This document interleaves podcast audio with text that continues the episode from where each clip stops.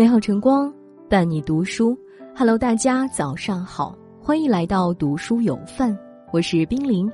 今天要跟大家一起分享的文章，名字叫做《富养自己》。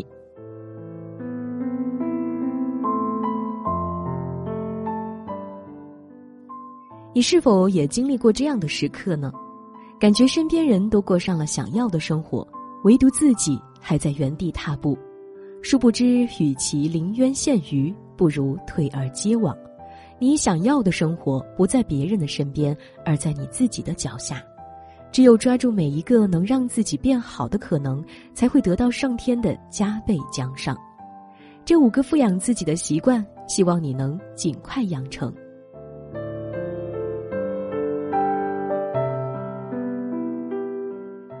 行善养福，人为什么一定要善良？我听过最好的答案是：人心里都有一把火炬，而善良就是那颗火种。细想一下，善良从来都无关利益得失，而是每一个好人发自内心的选择。你示范的善意不一定得到对方的感恩戴德，更不一定消除世间的所有恶行，但可以确定的是，这份善念足以滋养你的心灵，让你的灵魂从本质上优于旁人。行善是在渡人，更是在渡己。当年范仲淹在苏州看中了一处住宅，经风水先生一算，发现这间屋子风水俱佳，住在这的后代必能成为公卿贵族。若是旁人，肯定把家里人都叫来享福。然而范仲淹却坚持把住宅改成学堂，让苏州的孩子们都因此受益。后来范仲淹所到之处，必有百姓带着瓜果欢迎。四个儿子长大后，全都德才兼备，官至高位。请相信，善念永远伴随好运，祸事往往远离善人。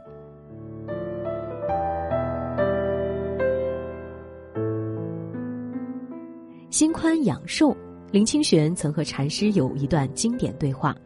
那时林清玄感情受挫，满脑子都是寻死觅活的事。禅师规劝他：“你啊，需要修炼。”林清玄不解：“怎么修炼呢？”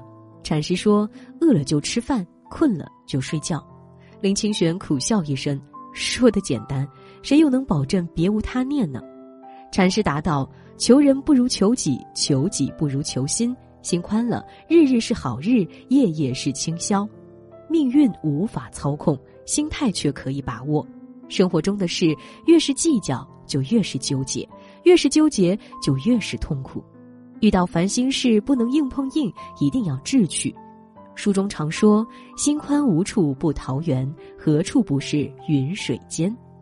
看得开，放得下。在坎坷中也能笑看风云，在平淡处也能寻到繁华。心宽者长寿长乐。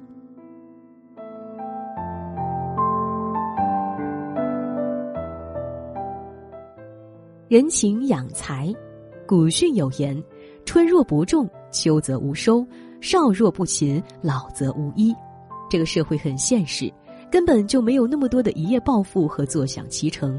我们所向往的美好未来，都是由踏实肯干的当下所组成的。每一个拥有大成就的人，无一不曾经历过一段默默耕耘的时光。反观那些单靠小聪明的人，赢了一时风光，却根本走不长远。要知道，勤劳的双手永远比空想的大脑更能使人受益。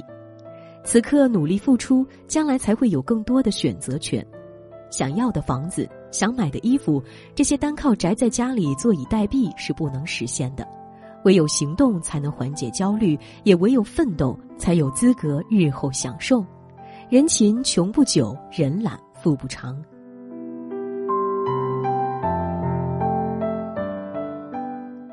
读养心，曾有人问作家梁晓声：“读书对人最大的好处是什么？”梁晓声回答。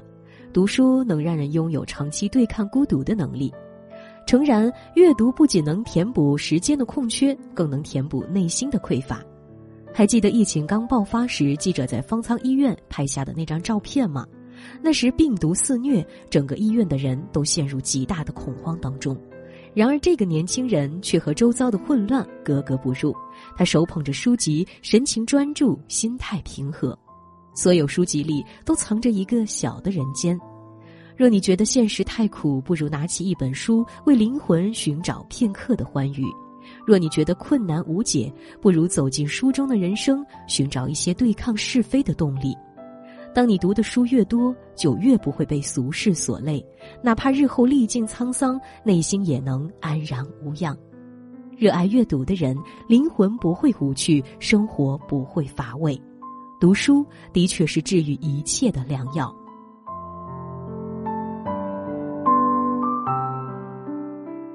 自律养生，自律的另一个名字叫做自救。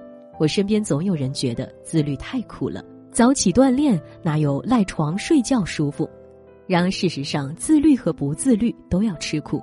不同的是，自律吃的苦只是暂时的，不自律造成的苦却是长久的。如果你问一个人自律给他带来了怎样的改变，他的回答可能是：我吃上了一顿热乎的早餐，享受到了温暖的阳光，做事情不再慌张忙乱。但如果你问一个人熬夜给他带来了怎样的改变，他的回答可能只有多付了一份医院的账单。很喜欢一句话：自由的前提是自律，自律的顶端是享受。自律伴随痛苦，但必将带来新生。任何时候都别忘了，能成就你的只有自己。人生变好，从自律开始。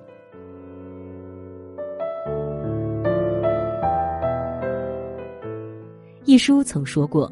每个人最终的归宿都是自己，勤能养财，善能养福，阅读能养心，自律亦可养身。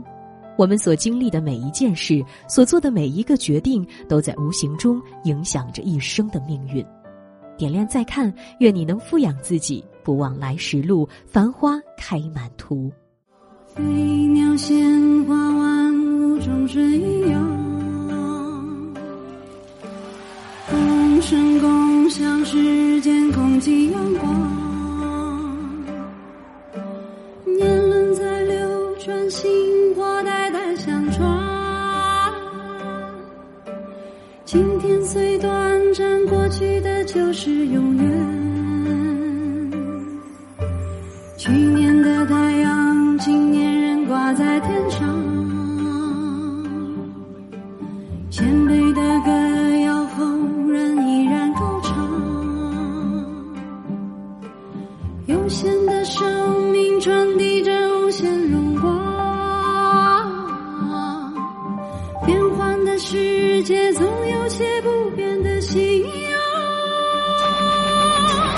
春夏秋冬，四季轮回，生老病死，命运轮回，宇宙永恒，青春却一去不回。